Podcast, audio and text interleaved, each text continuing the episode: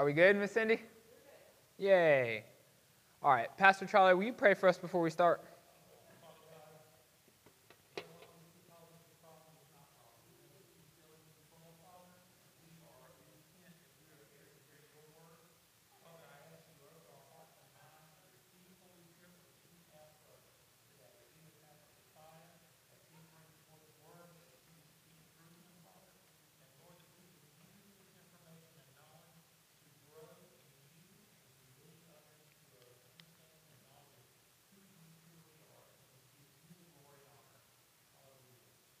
Amen. Amen. Oh, how's everyone's week going? Marvelous. Everyone doing good? That's awesome. Well, if you guys can't see, I just wanted to show y'all how much studying went into this lesson. I have 4 novel-sized books and about 10 articles and about 5 hours worth of YouTube videos. And this is actually, parts of this is going to be uncomfortable to teach because these weren't things I believed before I started truly studying some of these harder topics. So bear with me. We're going to go through it together. We're going to look at factual statements, and we're going to explore the word together. Sound good? Let's figure it out together. Better together. All right. In Ephesians 6:10 through 13, Paul speaks of spiritual warfare and who the battle is truly against. He mentions 5 types of spiritual foes. He mentions the devil, principalities, powers, rulers of the darkness of this age, and spiritual hosts of wickedness in the heavenly places. Let's read Ephesians 6:10 through 13 real fast. Finally, my brethren, be strong in the Lord and in the power of his might. Put on the whole armor of God that you may be able to stand against the wiles of the devil. For we do not wrestle against flesh and blood, but against principalities, against powers, against the rulers of the darkness of this age, against spiritual hosts of wickedness in the heavenly places. Therefore, take up the whole armor of God, that you may be able to withstand in the evil day, and having done all, to stand. Well, that's pretty encouraging that we can stand. And even though we have all these things against us, we have everything we need to stand. When the battle comes, what does it say? It says stand and stand. Keep standing, keep fighting, hold your ground and stand. So while we have these spiritual foes we're about to learn about, it is encouraging that God's already saying, hey, I've already given you everything you need to fight this battle, to withstand the attacks of the enemy. So to me, that's encouraging, but let's learn a little bit more about these. What we know about the devil, Satan, Lucifer, from Scripture, what can we know about him, all right? He's the original rebel. We see that, right? He's the original rebel, Genesis 3:1 through 15. And John 3:8, 1 John 3:8. He was a cherubim. Remember in week 2, we talked about the different spiritual beings in the heavens. He was a cherubim. We see in Isaiah 14, Ezekiel 28, talk about him before his fall. What was he? What did he look like? Who was he? What was his title? He was created to guard the sacred spaces and holy places of God from anything profane and evil. Now he corrupts and contaminates whatever he touches, right? We talked about this also in week two, how he was created to guard the sacred spaces and the holy places of God. So obviously he got really good at that. So if you know how to protect something from it, then you're going to know how to do it, right? So if he was protecting from contamination and profaning things, now he knows how to corrupt and contaminate everything he touches. So we know he's really good at his craft. He's the father of lies, right? That's what Scripture tells us in John 8:44. He's the father of lies. He is the original liar. He's a master manipulator. Loves to play with our minds. But one great thing to know is God has the authority over Satan. Amen? And I gave you Scripture reference up there. The only reason I'm not reading every single Scripture is because, y'all, this PowerPoint, we're probably not going to get through it all the way tonight. It's 21 slides. It's this stuff, y'all, when I got into it, I'm telling you, these books, all this stuff, ooh, wow, okay, but we're going to try to get through it. But God has the authority over Satan, amen? While Satan does have some form of power, God, obviously, he can't do anything unless God allows him to. We talked about that last week. He's the accuser and the adversary, right? We see him in Job. We see him in Zechariah. We also see him in Luke come before God asking for people. In Job, it's obviously for Job. In Zechariah, he's asking for the high priest of that time, Joshua. And in Luke, he's asking for Peter. And he's asking God to his face, give me this person. Let me show you they don't truly worship you. He's the ultimate tempter, right? He's the one who tempted Jesus in the wilderness, right? Because God allowed him to. He's the ultimate tempter. It started with him in the garden with Eve, right? Eve, you surely you won't really die, which did she actually die? No. So he tricked her because she was going to die, right? She lost her immortality when she sinned. He tricked her, right? He switched the words up on her. He's the ultimate tempter. He's the God of this world and present age. That's what Scripture tells us, right? He's the God of this present age. He's the prince of the powers in the air. And he's the commander-in-chief of the demonic forces. That's what we know about Satan from Scripture, right? That's what we know about his attributes. That's what we know about his character, all right? Huge misconception because of Hollywood. The devil does not rule hell. The devil does not rule hell, right? But movies show us that the devil rules hell. He's got his old pitchfork, and he's down there poking people when they come to hell. No, hell was created to punish the devil and the demons. Well, the other rebellious divine beings. That's why he created hell. It's for them. Jesus even says in Matthew 25:41, those who are sinners will go there, but it was created for Satan.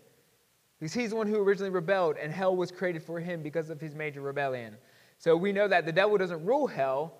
Hell was made for the devil to be tormented and punished for all of eternity. That's a huge misconception in the church as well. All right, there's four levels of hierarchy from Ephesians 6:10 through 13 is what we see, and it's the cosmic geography. We talked about this, right? Cosmic geography, certain entities over certain specific regions. These spiritual forces are mentioned in 6 different passages. Let's read a couple of them real quick. Romans 8:37 through 39.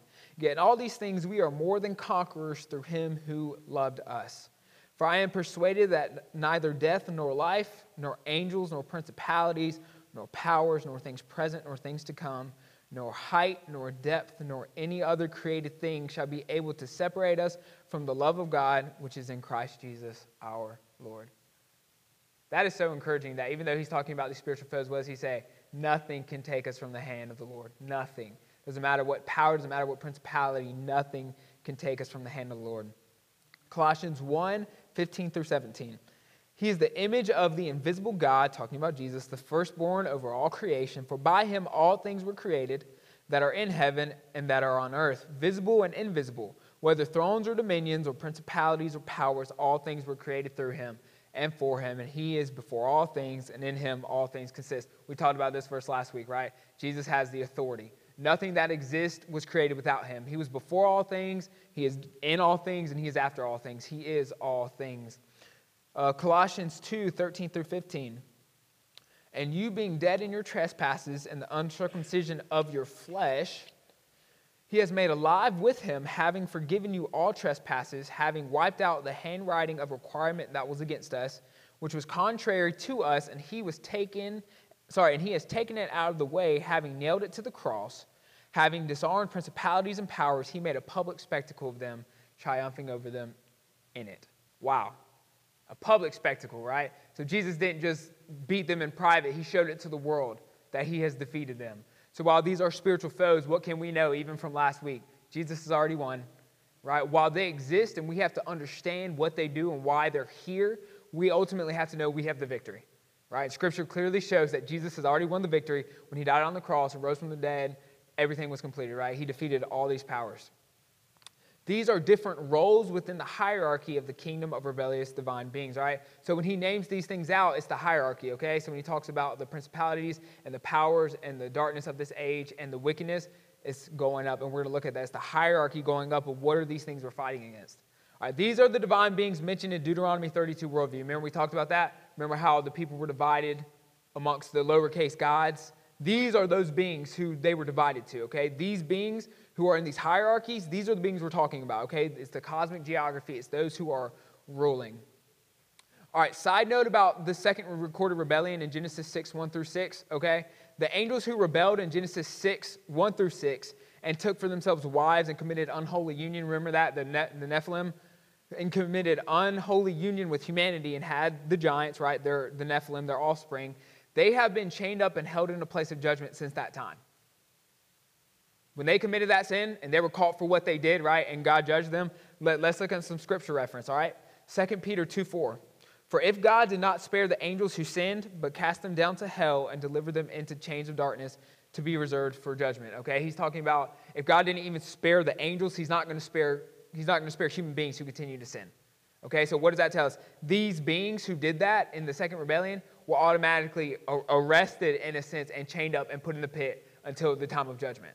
Okay, and then we have another reference in Jude 1, 6-7. And the angels who did not keep their proper domain, but left their own abode, speaking of the angels who came down, he has received in everlasting chains under darkness for the judgment of the great day. As Sodom and Gomorrah and the cities around them in a similar manner to these, having given themselves over to sexual immorality and gone after strange flesh, are set forth as an example, suffering the vengeance of eternal fire. So what is he saying? Sodom and Gomorrah did exactly what the angels did. They went to strange flesh, right? Homosexuality was rampant in that city. He was making a parallel to that same judgment that those angels are going to face is the same judgment that Sodom and Gomorrah is going to have to face for what they did.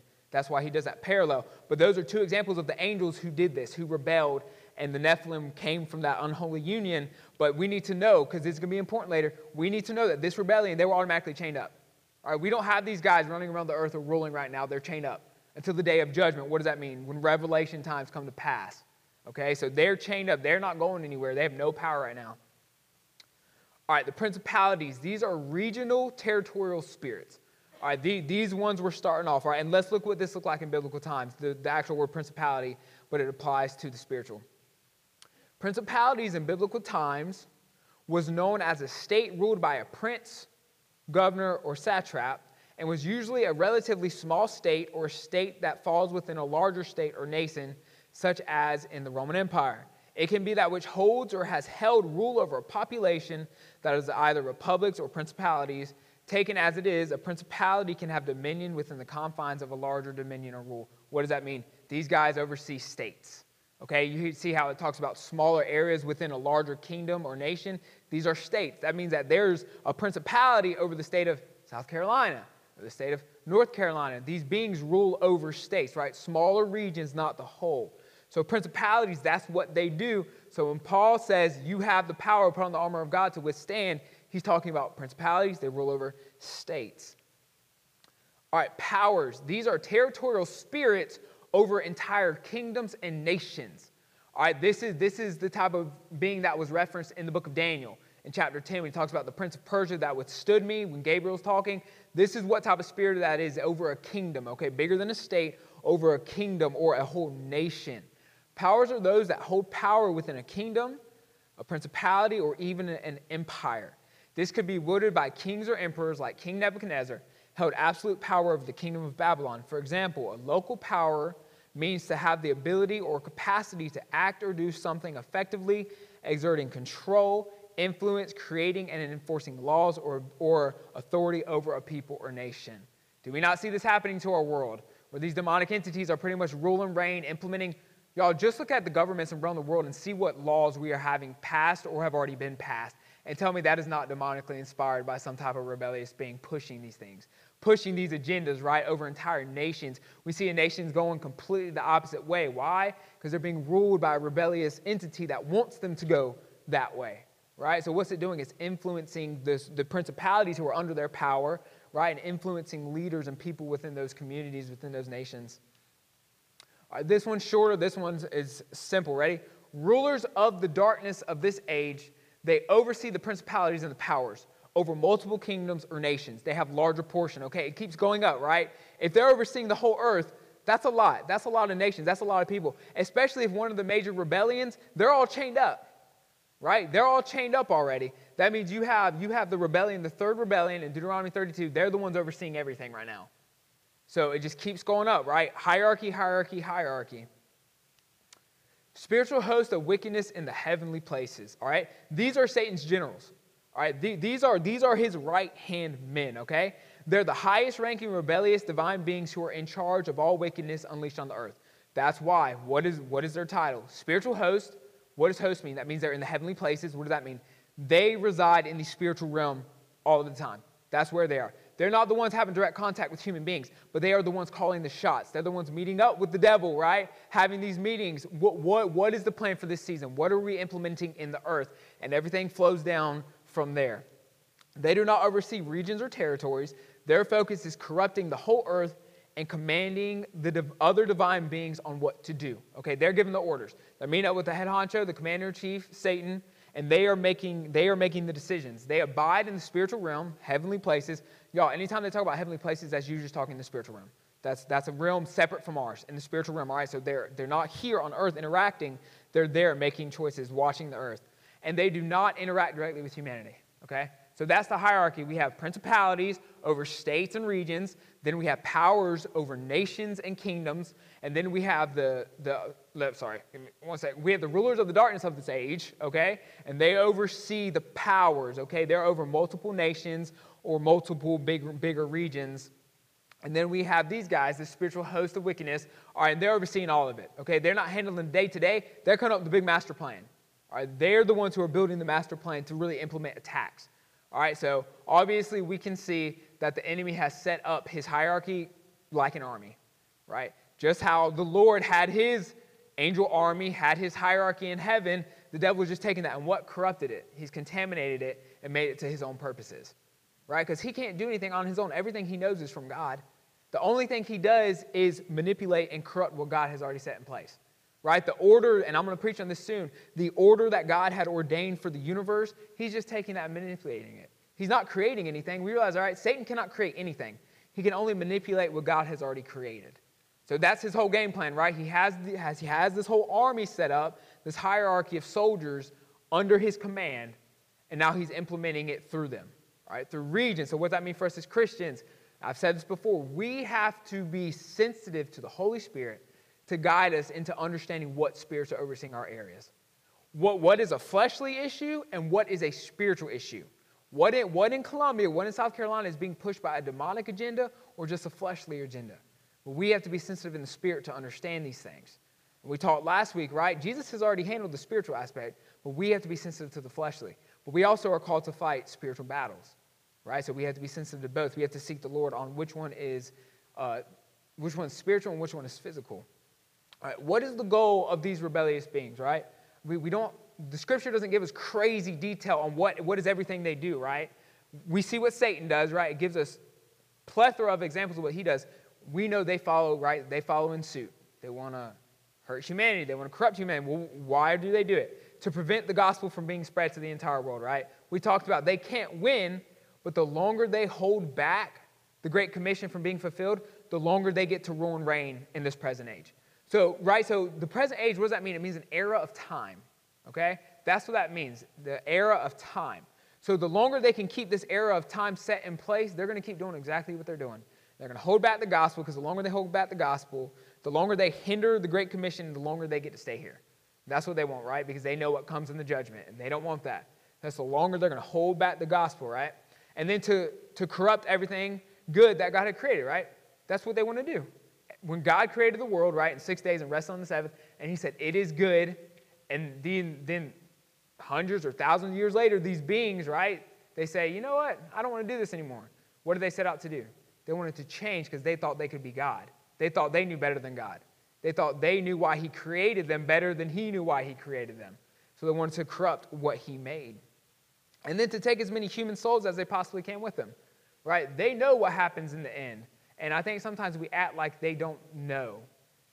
You know what I mean? They know Scripture. They've been around for a long time. They know what the book of Revelation says. They know what's going to happen in the end. They know why hell was made. That's very real to them. They know this. So what are they doing? They're trying to take as many human beings with them as possible because they know there's no way they actually win.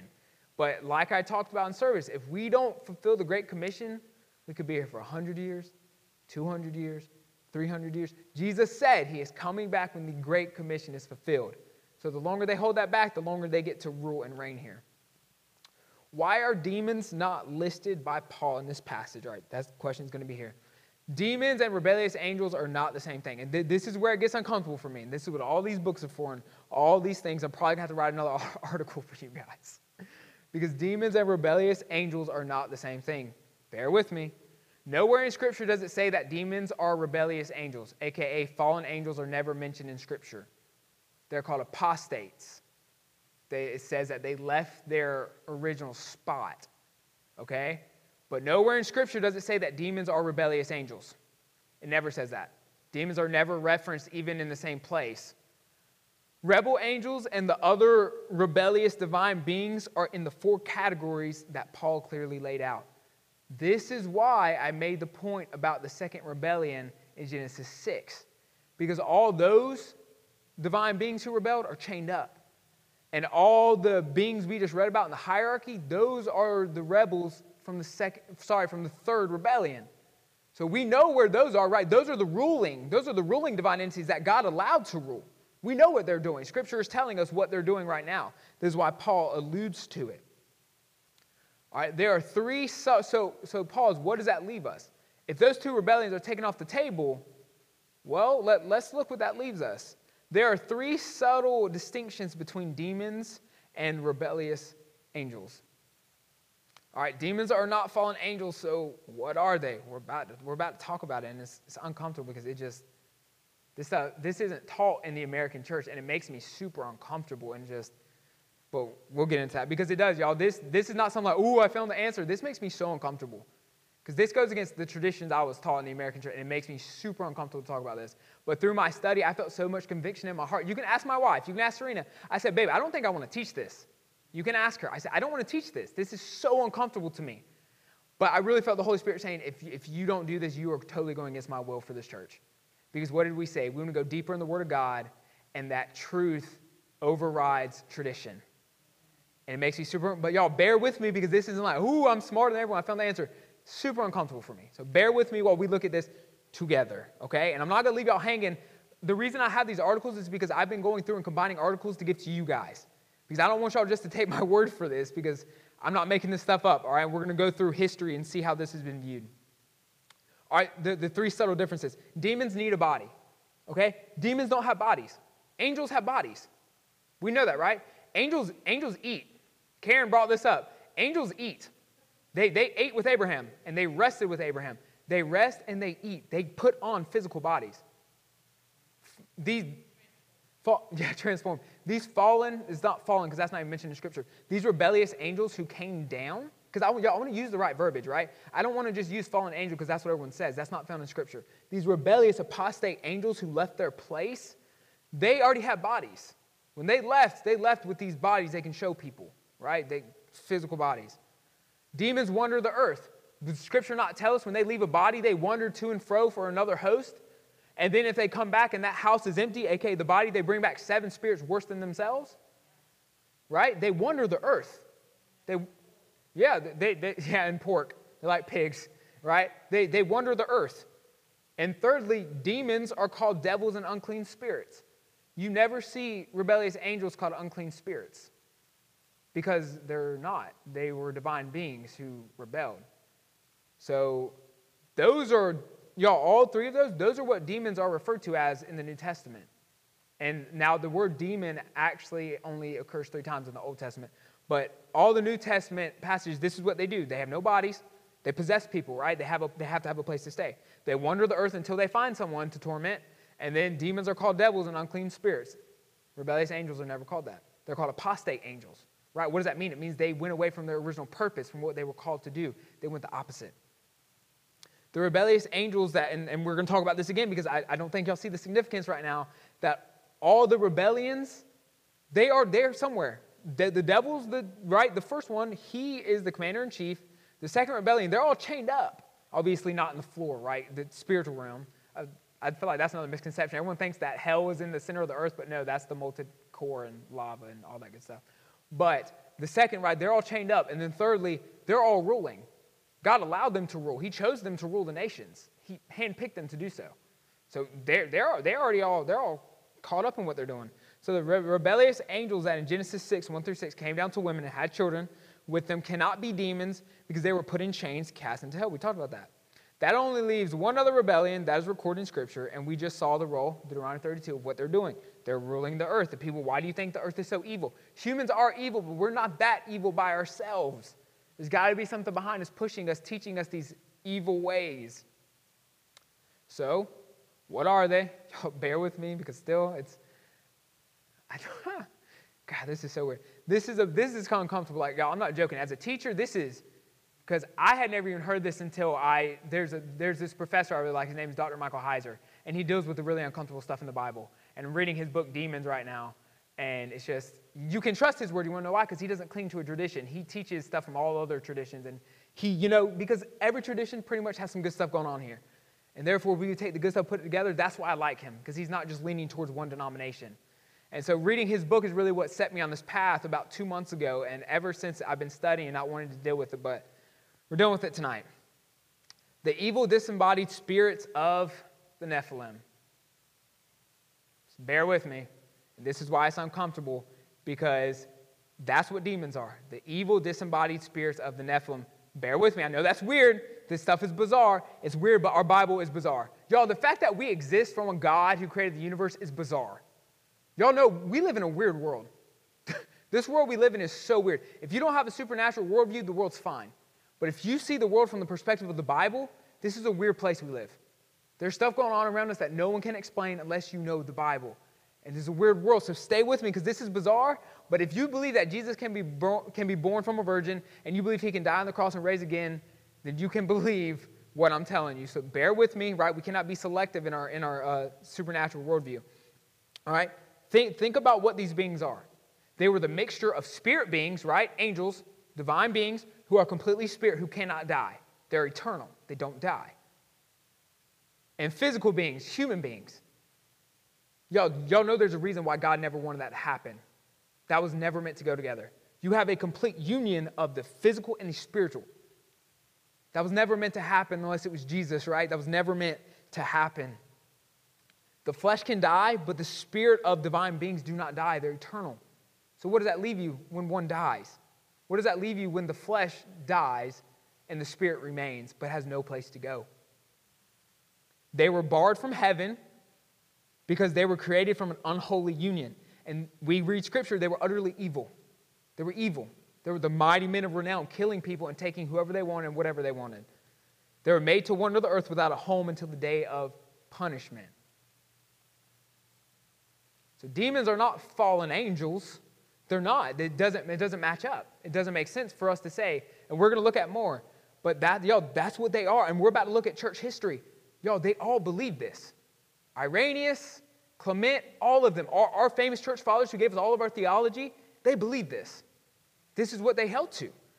So just because we're in the year, 2021 doesn't mean we know better. It probably means we know a lot less than they did. All right, next. All right, so we're going to read a passage. We talked about the book of Enoch before, okay? We talked about this before. It's an apocryphal book, right? It's not in our canon, but it's held to be history, and we can learn some things from it. I want to read a passage because this goes into depth about the Nephilim and what happened to them when they died. And now the giants produced from the spirits and flesh, right, man and divine being, shall be called what? Evil spirits. And what are demons called? Evil spirits upon the earth. And on the earth shall be their dwelling. Where do demons reside? On the earth. And the spirits of the giants afflict. What do demons do? Afflict. They oppress. What do demons do? They oppress. They destroy. They attack. They do battle and work destruction and cause trouble. They take no food, but nevertheless they hunger and thirst and cause offenses. Why do y'all think demons are so mad? They know what it's like to have a true body at one point, and they lost it, and now they can never have it again. And they hunger and they thirst and they feel these things, but they can never quench it. They're miserable all the time. Rise up against the children of men and against the women, because they had proceeded from them. Who do they torment? Human beings. They torment human beings because they hate human beings, because they were once in the resemblance of human beings and knew what it was like to live in a body. And now they're separated and they have no place to go. Y'all understand that? They have no place to go. God won't let them go to heaven, and it's not their time to be punished yet. This is what the ancient Israelites believed. Demons were and what they did. Like, we see that, right? The book of Enoch. Y'all, I showed y'all in Scripture where Paul and Jude talk about the book of Enoch. And even Jesus references Enoch in the Gospels. So they grew up with this stuff. This wasn't unheard of material. This was in their time period. This is what they read. This is what, y'all, the Jewish tradition still holds the Apocrypha as their holy Scripture. So does the Catholic Church. So does the Ethiopian church. Churches still hold this stuff as scripture today, some of them. So while this is not in our canonized Bible, what? We can learn from this. This is what our fathers in the faith believed. This sounds bizarre. I know. It does to me too. Same. It's super bizarre. It's weird. Stuff makes me uncomfortable because it's like, I've never heard this in my life until I went down this path of studying demons. What are they? Because, I couldn't reconcile the fact that they were fallen angels. It didn't make sense to me. Why would divine beings in all this glory want to inhabit the bodies of humans and torment humans like that? You know, I feel like that was a waste of their time. Because if they hated humans so much, why would they want to indwell the body of a person? It didn't make any sense to me. So let's look here. This story of the Nephilim is told in all the apocryphal books in great depth. Y'all see all these? Enoch, Jubilees, Jasher, the Testimony of the 12, the Book of Giants. All of these, y'all have chapters and chapters on the Nephilim. The ancient people were writing about them. Why? Because the three rebellions I taught y'all about, that's what they held to. Those three rebellions showed them why is the world so evil. It's not just because Adam sinned. There's so much more going on that we're not realizing. And all these apocryphal books, if you want to look them up, they're online for like $5 a piece. You can read them. They all have these crazy in-depth stories about the Nephilim and what happened once they died.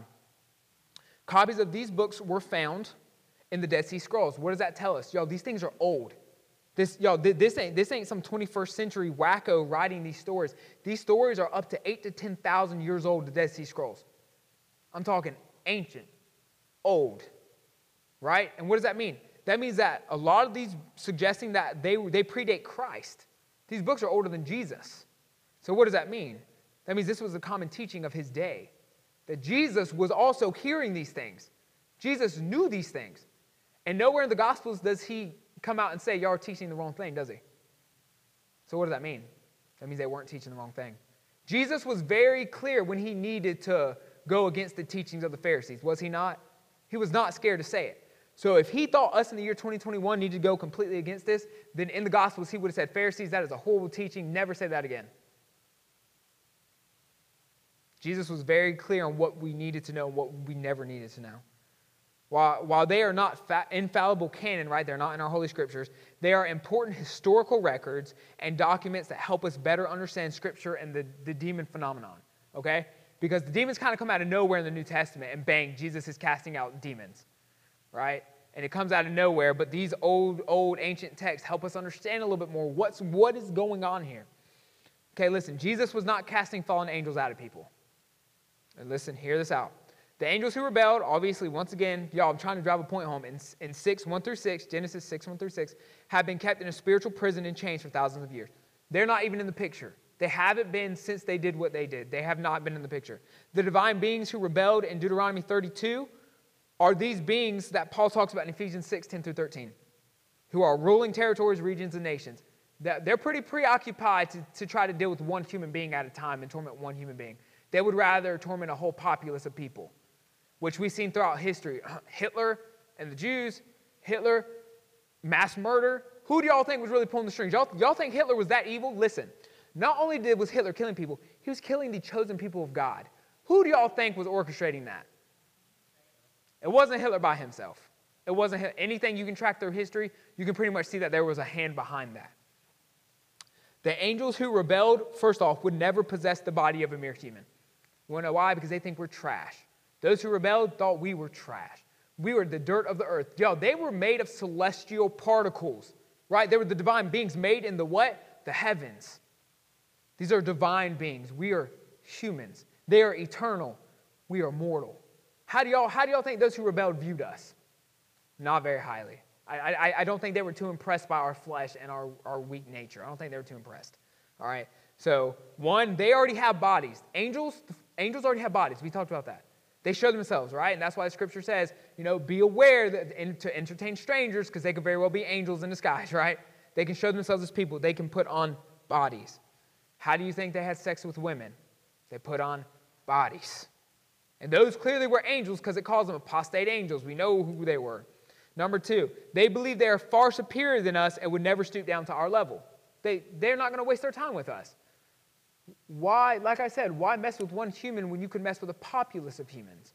Why waste your time if you're this powerful divine being? And three, they want to rule us, not be us, so why would they possess us? It doesn't make any sense. If they want to rule us, look at them. They are ruling. They're ruling the earth besides the people of God. Why would they want to possess us? They don't want to be us. But the demons want to be us because they don't have a body. They want one. They don't have one. That's why they try to take one. Right? Does that make sense? Because to me, all the pieces started connecting when I studied more and studied Scripture and studied these weird passages like Second Peter. Y'all, did y'all know that 2 Peter 2:4 and Jude 1:6-7 are some of the most avoided Scriptures by pastors in America? Because it doesn't match our American worldview. We don't have a supernatural worldview. We like to take the things that are only applicable in the fleshly nature and apply them to our churches. But we don't like to look at the super weird things that don't make sense in our worldview. I mean, this isn't my natural worldview. And this is none of our natural worldview. But next week, this book right here. I read this in college, and it messed me up. This book is called Spirit of the Rainforest. It's about the Spirit of the Rainforest. It's about a tribe in the rainforest. It's a Yamu Mamu tribe, okay? And so this missionary, Richie, this is true story. He went and he ministered to them, and they got saved, and they told him their stories. Y'all, these people lived in the spiritual realm connected to the physical realm. Actually, literally, like talked to spirits every day of their lives, and the spirits would show themselves as animals, jaguars and leopards and bears, and they would literally communicate and talk to them. And the spirits would tell them to kill each other and to kill babies and to rape women. And they did it. Why? Because they were best friends with the spirits. Y'all, this book, guess when this was written? In the 1960s. Yo, this tribe was living with the spirits. They had a supernatural worldview. That's all they knew. Isn't that crazy? And we in America would have never thought that people would be living with spirits, 50, 60 years ago? And I'm sure a majority of tribes there still are today. You have tribes in Africa who still live with spirits. Why do you think Africa is such a tribal nation? Because they are ruled directly by spirits. So I'm not crazy saying these things. America is the most privileged nation in the world. We're also the youngest nation in the world. Other nations had their rise thousands of years ago, and in the primeval times, and in the medieval times, and the dark times, where there wasn't technology, right? Their worldview is completely different than ours. So we can't shut it off just because it's unfamiliar and it's uncomfortable, because this stuff is uncomfortable. The reason demons are so evil, they're angry. They're angry. They had a body and life, and once they lost it, they had nowhere to go. Y'all do realize they were one of the main reasons for the flood. The flood that wiped out humanity, they were one of the main reasons. That's why I added on verses 5 and 6, because once they enter the scene, and I think it's verse 3 or 4, verses 5 and 6, God says, these people are evil, so evil. I can't even do anything with these people. They're so evil. Wipes them out. Why? Because the Nephilim were so evil. And guess what? Just because they died in the flood doesn't mean they went away. Their spirits had nowhere to go. Nowhere to go. They were forever wandering, forever tired and restless, forever hungry and thirsty, forever longing for what they cannot have. This is why they possess, oppress, and torment people. They're evil spirits who want what we have because they had it at one point in time. Does that make more sense that a demon would act that way if they knew what it was like to be a human actually? To have a physical body and to want one? Because I think I talked about this before, we hold divine beings at the same level as ourselves. Yo, no angel would waste his time with one person. Now, obviously, angels who are commanded by the Lord are going to listen when he sends them to somebody. But these rebellious angels are not going to waste their time. They're trying to rule the world. Do you know how many people currently exist on this earth? I think it's like 7 billion people. I don't think there's 7 billion rebellious divine beings. So are they going to all try to take one person? No. They're going to rule regions and dominate from the top down. This is really where I want to get, so y'all don't think I'm a crazy person, to show up some historical proof and background. This was the main belief about demons until the 1500s. Y'all can look it up. This was the main belief about demons until the 1500s. Why? Because the emergence of the Enlightenment period. I told y'all. For the spiritual side, the Enlightenment was actually the darkening, because it told us not to believe in the supernatural anymore. It told you science is the answer. Science can explain everything. What does America tell you? Science can explain everything. Don't see the world as supernatural. So until 500 years ago, when the Enlightenment period started emerging, really in the 1600s, 1700s, this is when that viewpoint went away. So you're telling me for thousands and thousands and thousands of years that was the main point But now because we think we know better, we can just shoot that aside because we think we know better. Because, you know, the people back then, they were just crazy. They didn't know anything. No, that's not how that works. This was the belief during the time of Jesus, okay? This was the belief of the early church. Peter, Paul, John, and Jude all reference the apocryphal books, and all the apocryphal books tell the same story, okay? And all the early church fathers held to this belief. Who are the early church fathers? Irenaeus, Clement, Origen, Justin Martyr, and Tertullian. They all held to it. Y'all do realize all of our theology pretty much comes from those guys right there. Everything we hold to in Scripture pretty much comes from them right there. They were the original theologians for the church. And also the historian Josephus. Has anyone heard of Josephus? He actually wrote about the actual life of Jesus from a historical perspective. He noted in many of his books, because he wrote about religion, obviously Jesus. He wrote about the life of Jesus. Also, he wrote about the life of Jesus, but also in that time period, they held this belief and recorded it as the majority belief of this day, of that day. This was their majority belief about demons. That's where they believed they came from. Okay, so this isn't me being crazy. I'm getting back to the point that truth has authority over tradition. Just because we're taught something doesn't mean it's the truth about what it actually is.